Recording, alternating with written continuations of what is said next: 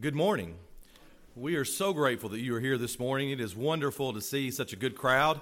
Some of you may be first time visitors, some of you are second time visitors. Even as James Isom and I were talking, some of you have been visiting as long as the pages have. We're glad to see them with us this morning.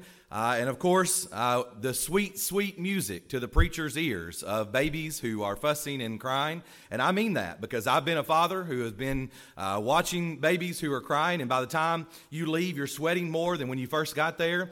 Uh, but for preachers and for congregations, it is wonderful to hear kids be a part of our service. And we're thankful for all of you who have come today.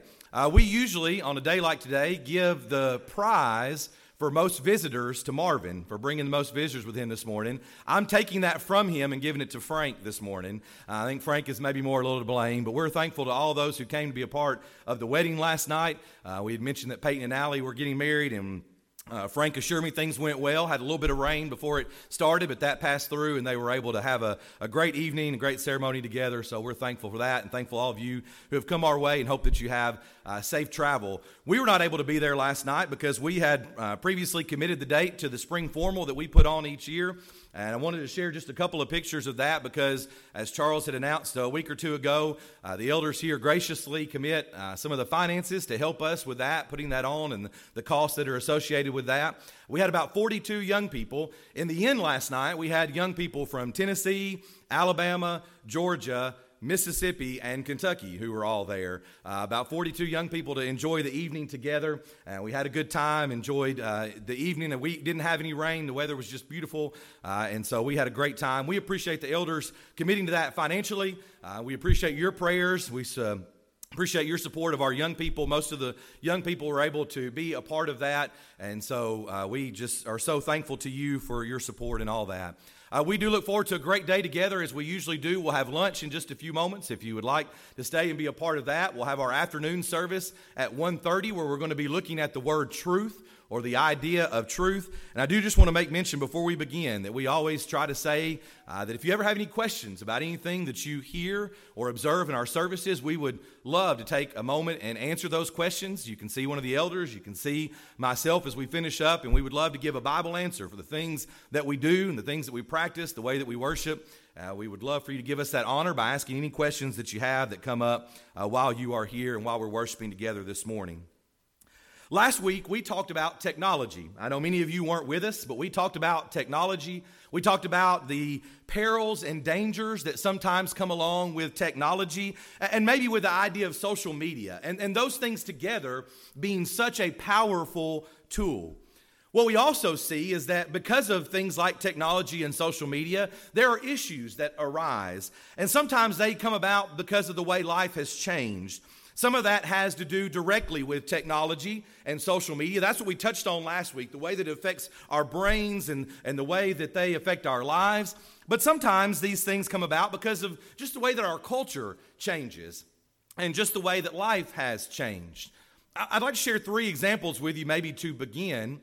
Imagine, if you will, being at a wedding. Some of you that won't be too hard for you to think about, but some of you have been to weddings in this building. Some of you may have gotten married in this building. And imagine, if you would, that there was a wedding that was going on in this building, and folks were sitting just like you are right now, and the doors were closed in the back. And, and as the doors open, right before the beautiful bride is about to be walked down the aisle by her father, just as the doors open, everyone usually stands, right? And imagine, if you will, that as the doors open and everyone begins to stand, and, and, the bride and her father are just about to take their first steps into the ceremony, that as everyone stands up and has been standing for a few seconds, that somebody sitting up front, maybe on, on the groom's side, yells out and says, Wait a minute, why are we standing? Don't you know that the groom has a 102 year old grandmother? He calls her Nana, and she's sitting down here in a wheelchair. And don't you know that she can't stand? She's not able to stand up. And it's, it's really hurtful that all of you would stand when she's not able to stand. Now, I hope that none of you may have experienced something like that, but you can certainly imagine. Maybe you've seen a picture like this before on social media, right? It's kind of the viral shopping cart theory, if you will. It says that a person's moral character can be determined by whether or not they choose to return their shopping cart at a store to, his, to its designated spot or whether they decide not to, right? Maybe you've seen the pictures that go along with this. It usually says something to the effect of the shopping cart is the ultimate litmus test for whether a person is capable of self governing. Now, most of us would agree, right? And maybe some of you have seen this. Most of us would agree that it is a good thing, just simply a good thing, that a person would responsibly take care of their own car and, and not leave the parking lot a mess and put it back where it's supposed to go there in those spaces in the parking lot, right? But then a person shares something like that on social media and people begin shouting. And they say things like, Don't you know that there are elderly people who can't get the shopping cart over to the designated area? Don't you know there's a people who are missing an arm and, and they're not able to push it? Don't you know there are mothers with young children who have their arms full and they're just simply not able to do that? Or maybe all of us remember how in 2020 it changed our lives. Our, our lives were upended and things changed a lot from what we once knew. Like many other congregations, we decided for a time to close our doors and not meet here. We were unsure of what was happening, so we decided to cancel services for a while. We bought a camera. We began to live stream our services. And there is a benefit in that, correct? For those who are not able to get out and be here, there are those who are able to use it. But at some point, either in 2020 or 2021, many preachers began to say, it's time to be back together. You know, it's time for us to assemble again. And, and they may have even said that even after the, the congregation was assembling, but to encourage those who maybe were staying home, it's, it's time for us to be back together. And if there are people who are, to, who are able to assemble with the church again, you should want to be here in person. And people began to shout. And they said, Don't you know I have a sick family member? Don't you know that I have to work and I can't be there? I don't think the preacher should say things like that. And the question then is, is do you see anything wrong with any of that? Does that bother you at all? Does it make you feel like you're, you're maybe going a little crazy, we might say? Because we, we look around us and sometimes we say, since when has blank become such a controversial issue, right? Since when has standing for the bride in honor of her as she enters the ceremony become a problem? But for some people, it's a problem. They want to shout about it. Since when has assembling together as the church become an issue that people would argue about? But it has. Jack Wilkie is a, a, young man who writes for the Focus Press Media, and we share his information and articles from time to time. But he wrote an article a while back that kind of got me thinking. He entitled his article, Get Over Yourself A Defense of the Broad Brush. Now, if you've got a bulletin this morning and you're following along, I decided to title mine, Is He Talking to Me? A take on the idea of how most people react, or maybe not even most, but some people react to statements that are made by the preacher during a sermon. Some of you lovingly talk about how the preacher will step on toes. And sometimes, though, the preacher says, says things that some people decide he's simply wrong for saying something like that. Now, from the article, here's one statement. Jack says In our social media exacerbated narcissism, Everything has to either be about us or about the imaginary person for whom we can take a courageous stand. Now, we're going to use several examples this morning, but go back to the three that we've already touched on for just a moment, right? In our social media narcissism, the society that we live in, people tend to act like it's either all about me, the individualism that we talked about last week, or I've got to take a stand for someone. I got to take a stand for somebody, for the 102 year old grandmother or the mother in, in the parking lot at Walmart. We joked last week about some of the good in social media. Some of you may have seen that Ricky Ritchie shared a post of his new grandbaby, and he said that I gave him permission to share that on social media after I talked about the dangers of social media. And so we joked about the good things that come along with it. But can I suggest to you this morning that if you use social media, this is one of the bad things. This is one of the dangers. And if you don't use social media, can I suggest to you that it sort of bleeds over into our traditional media? Those who watch TV, those who still read the newspapers, whether it's in print or you get it online now, you may see things like this in our traditional media. So let's begin this morning by explaining a little further what it is that we mean. Because you see, this applies to more than just weddings and shopping carts. This applies to biblical truths even as we see in the worship example. Maybe it could be summed up this way. This was a tweet on Twitter from back in February. This is the statement Because of the mere existence of an exception, it is unloving to esteem the innate goodness of the norm.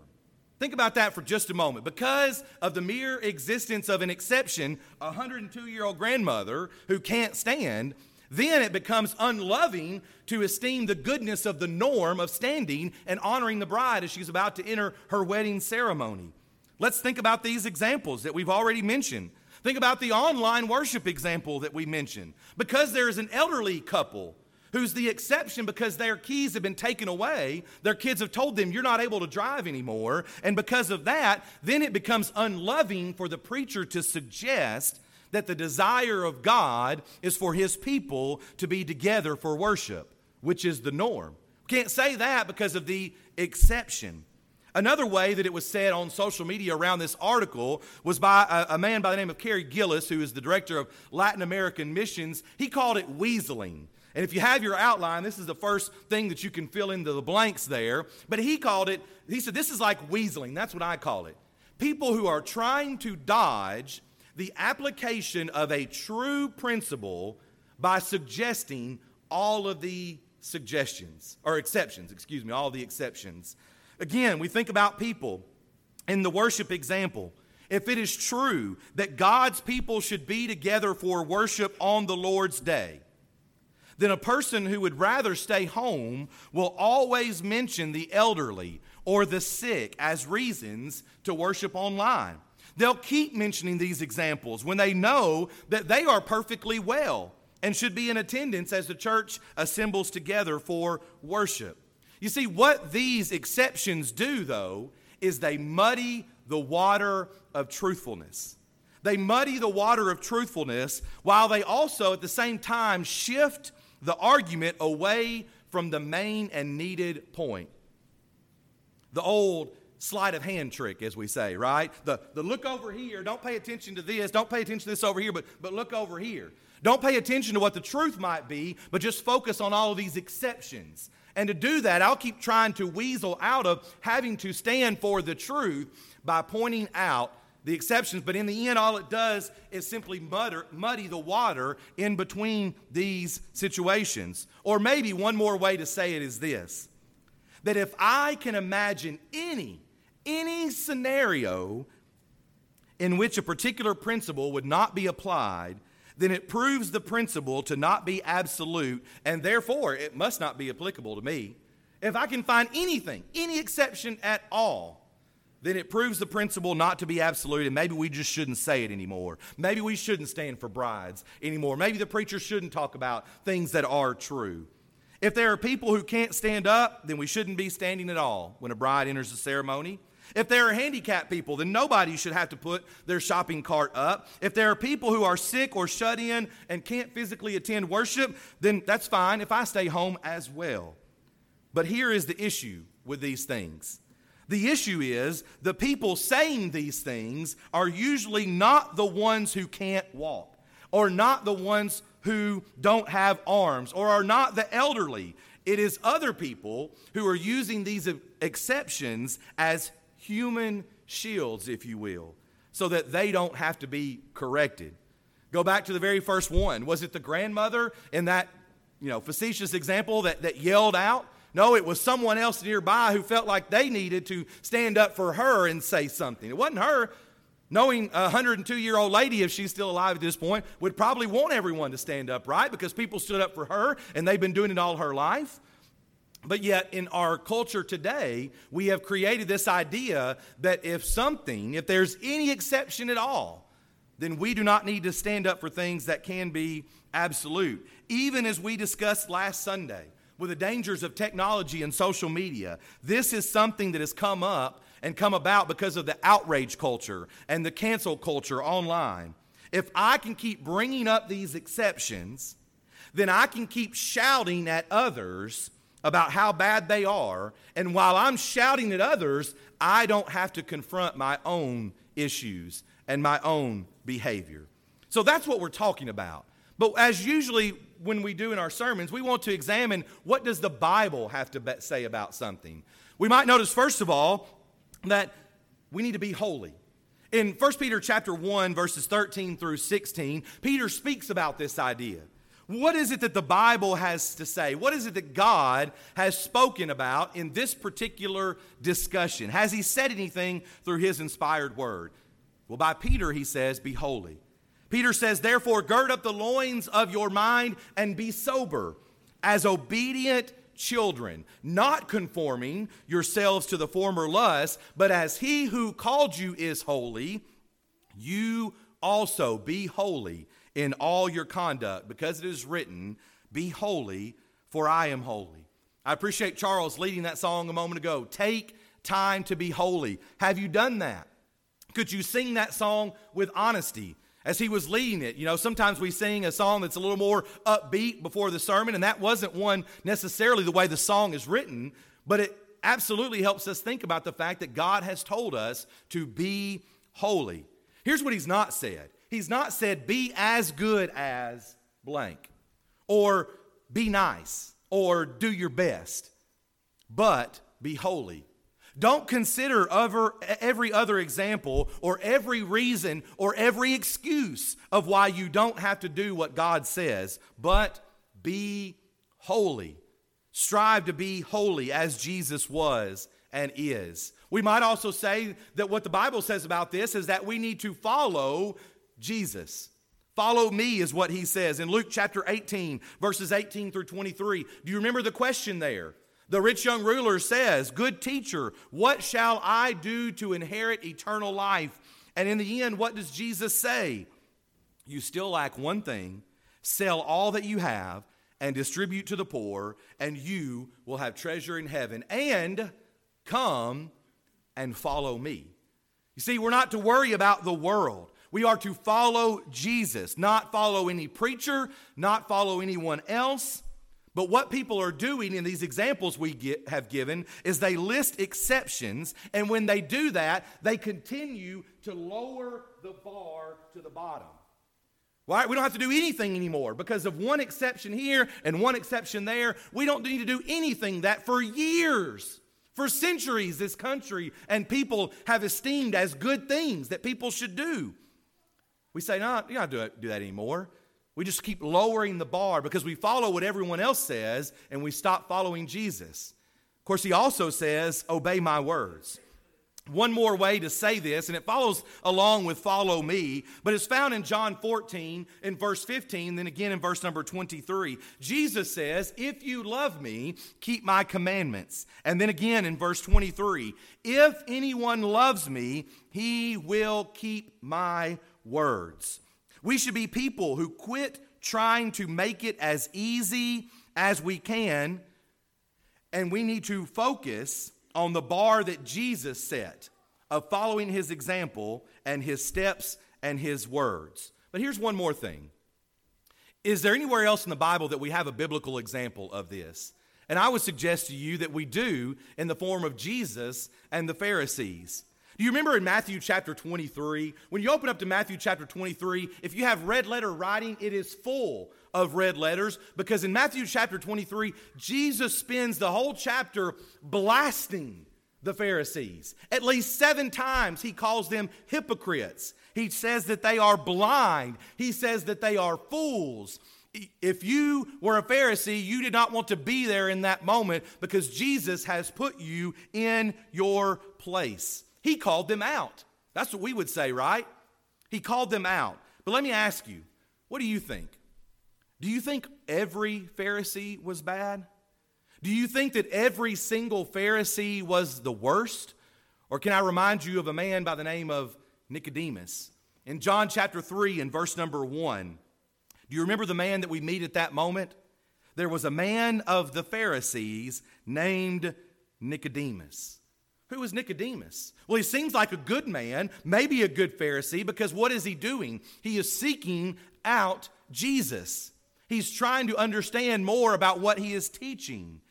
Maybe, just maybe, they were not all, every single one, bad people, these Pharisees. The point is, is that maybe Jesus could make a statement using a broad brush and talk about the Pharisees that had issues without listing every single ex- example or exception. Isn't it possible then that the preacher could do this? Isn't it possible that Christians could do this to make a statement, to paint with a broad brush, but not have to list every single exception? One more thing to consider here is that I believe, and we could spend a whole sermon on this, is that God does not expect anything of you or me that we cannot do. Do you remember in 1 Corinthians chapter 10 and verse number 13 that Paul says, No temptation has overtaken you except such as is common to man, but God is faithful. God is faithful who will not allow you to be tempted beyond what you are able to bear. But with the temptation will also make a way of escape that you may be able to bear it. Let me think about a couple of other examples. What about a mentally handicapped person? Do you think that God expects a person who has trouble comprehending, comprehending basic facts because they're mentally handicapped? Do you think that God expects them to obey every part of the plan of salvation? I'm not suggesting that. What about a person who is mute? Ever thought about that before? Jesus said that we must confess men before our Father who is in heaven, right? When someone wants to be baptized and be added to the church, we, we stand here, we stand in the baptistry, and we ask them to say with their mouth that Jesus is the Son of God, that He is Lord. Do you think that God condemns every mute person because they're not able to speak? Are all mute people condemned? Or what about a person who can't speak publicly? Right? We talk about this sometimes, who struggles with getting up in front of a crowd like this. They struggle with teaching or speaking. Do you think God says, Well, sorry, I guess you're out of luck. You, you can't speak before a crowd, so I'm sorry you're just condemned because you're not able to do that? Guess it's too bad for you. Do you think those are all cases that are true? Or is it that God doesn't expect a mentally, mentally handicapped person to be able to be obedient to the plan of salvation because their brains don't work that way? Maybe they were born that way or whatever. A person who is mute can certainly confess Jesus in other ways, right? I mean, they could write it out, they could sign it out, they could live their life as part of a confession about Jesus. And I think they would be accepted of God. A person who can't speak publicly, you don't have to stand in this spot in order to go to heaven, but you better be doing something. You better be active in some way serving Him instead of simply listing all the exceptions. So the question then is, is what do we do? What do we do about it? As we think about all that we've discussed so far, how can we handle these situations where something is said that we don't like, and then if we don't like it, we decide we don't agree with it? Let's look at a couple of things. Number one, this is the first on the blanks, by the way, if you're filling out the outline. This is the first seven blanks there. Examine. What is it that we are to do? We are to examine what is said. Now, this can sometimes happen quickly, right? It's just kind of an instant thing. If you're scrolling through social media or looking at something else, it just happens in a moment. We examine exactly what is said. Sometimes it takes a few more moments of thought. Can I beg of you that if you hear me say something that you think is wrong and offends you, you can you should say something to me. Can I suggest that maybe instead of getting angry and elevating that maybe you take a few more minutes to think about it and then text me, call me, come meet with me, let's talk about it. Examine what is said. Paul writes in 1 Thessalonians chapter 5 and verse 21, test all things. I already asked you if you have questions to please bring them to us because we hope that you are testing the things that we have done and the things that have been said. John would write in 1 John chapter 4 and verse number 1, "Beloved, do not believe. Do not believe every spirit, but test the spirits, whether they are of God. Is what whatever was said, whether it's the preacher or online, whatever it might be, examine it. Is it true? Now, we've already given a few examples, but let's consider a few statements as we work through these three things. What if the preacher says, well, we should be together in worship in person? Or that God's plan for the home, we've not mentioned this one yet, what the preacher says that God's plan for the home is that a husband and wife have children, right? What, what if the preacher says that? Are all of those things true? Well, yes, they are. Okay, then let's move on. Examine what is said, but number two, if it doesn't apply to you and it is true, then say amen and encourage those to whom it does apply. Paul would finish 1 Thessalonians chapter 5, verse 21 in part B by not only saying, test all things, but hold fast to what is good. If it's not good, we need to get rid of it. But if it's good, after we've tested it, we need to hold to it. He would also write in Galatians chapter 6 and verses 1 and 2 You who are spiritual, restore such a brother who is caught up in sin. Restore such a one in a spirit of gentleness. Bear one another's burdens and so fulfill the law of Christ. What is that saying? If something is said and it's true, but it's not about you, still amen it and then help those who need to be encouraged. Now, there's probably a note here that could be said about our offended culture in our world today, right? That's how, sort of come about because of technology and social media. We don't have to get offended by every little thing that is said. There is a time to be offended and outraged, but just because someone says something doesn't mean we have to take offense and be the first one to jump out and be outraged about it. Go back to number one and examine it, and then number Two, if it is true, say amen. And if it's not about you, then encourage someone else. Let's go back to our two examples for a moment. If the preacher says we need to be at worship services together, but you can't be there because you are too unhealthy to drive, or you have a spouse who is sick and you need to be with them, or you're sick and the doctor says you don't need to be around crowds, then to be at services may not apply to you.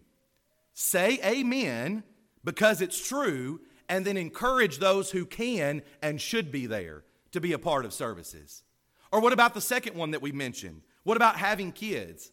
If the preacher says it's God's plan for the home that a husband and wife be fruitful and multiply, but you can't because of health or reproductive issues, or maybe your doctor has told you that you can't have kids, then to be fruitful and multiply may not apply to you. Say amen because it's still true and encourage those who may be trying to have kids. We don't, in both of those instances, have to be outraged and cause a big scene about it. But maybe third, if it does apply to you and you don't like it, realize the problem's not with the preacher. Realize the problem is not with the broad brush and then change. Now, this is where the rubber meets the road, right? If we're just being honest about it, this is where we're getting down to it. Instead of changing, what happens is what we began with.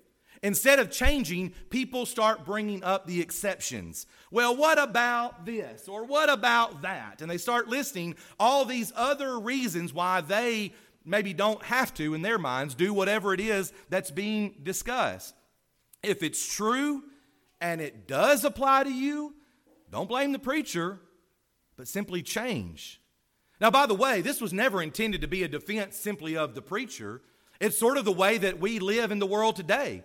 Because some of those things that were said, just so you know, I've never shared the shopping cart theory on my Facebook page, okay? So, and I don't think I've ever said it from the pulpit before today. So, no, it's not a defense of me. It's a defense of what we see around us in the culture and the way that we need to react to it sometimes. Maybe a pretty good way to sum it up would be to say this the broad brush teaching works because you are smart enough to know when something applies to you and when it does not. That should be the case. Again, if you're sick, then I'm not talking to you if I say we need to be here together. If you know that you are not able to have children, as the preacher stands and preaches on having kids and being fruitful and multiplying, he's not talking to you. It works because you don't have to get offended because you understand what applies to you and what doesn't. We have to be smart enough, or, And here's the problem sometimes we have to be honest enough. But be honest. Because sometimes when we get outraged about what the preacher says about attending services, it's because we know that it's not really that we've been sick, but maybe we just didn't feel like going today. And then when he's stepping on our toes, we get a little upset about it. But once again, it applies to you and it is true. And so then maybe we need to consider changing. You know, it's always a challenge as the preacher to determine what to preach, whether it's a topical lesson or a textual lesson. And some might say, Does this matter? Why did you waste our time talking about this today? But I would say it does matter because we do not need to fall into this mindset of avoiding biblical truths simply because we can find exceptions. Now, I want to give you one more point, but I'm going to ask you if you've got your Bible out or notes, you can put those up. If you want to have a psalm book out, and for a moment as we sing the song of invitation, you can go ahead and get your psalm book out because I want to leave you with one thing, but I want you to hear what I'm saying because maybe this is one more good way to sort of sum it up. This is a great place to end right here. This mindset that we've been talking about creates a bare minimum Christian who wants to make the way as broad as possible. And here's the result when we keep lowering the bar, like we talked about, and we make bare minimum Christians, we qualify and we nuance everything in the Bible until all that's left is be nice. Does that sound familiar to you? Do you ever hear any of your friends on social media or people in the news talk about that? Be nice. Just be a good person. Just love everyone and things will be okay.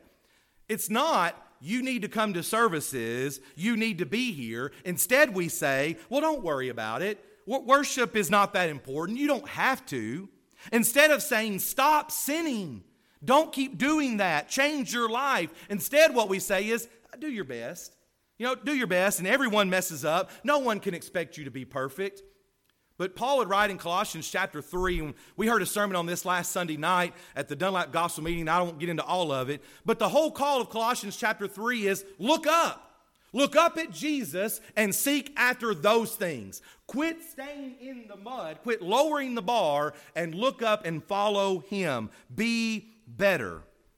This lesson matters because we need to be smart enough to take biblical teaching and examine our lives in light of that. That's what we need to do. Not hold up human shields to make ourselves feel better. Is he talking to me? Is the preacher talking to me? Yes, in the sense that God is talking to you, calling you to be holy and to live lives that follow his beloved Son. Ultimately, that matters when it comes to obeying God and his simple plan of salvation. Again, I don't want you to think that I felt like I needed to say this because of me or any attack I've been under, but simply what I realize is happening in the world around us. Is he talking to me? Yes, as long as I'm talking about what he has said. And it's why we begin with asking you if you have a question, if you think something is amiss, please bring it to us. Because ultimately, we need to obey him.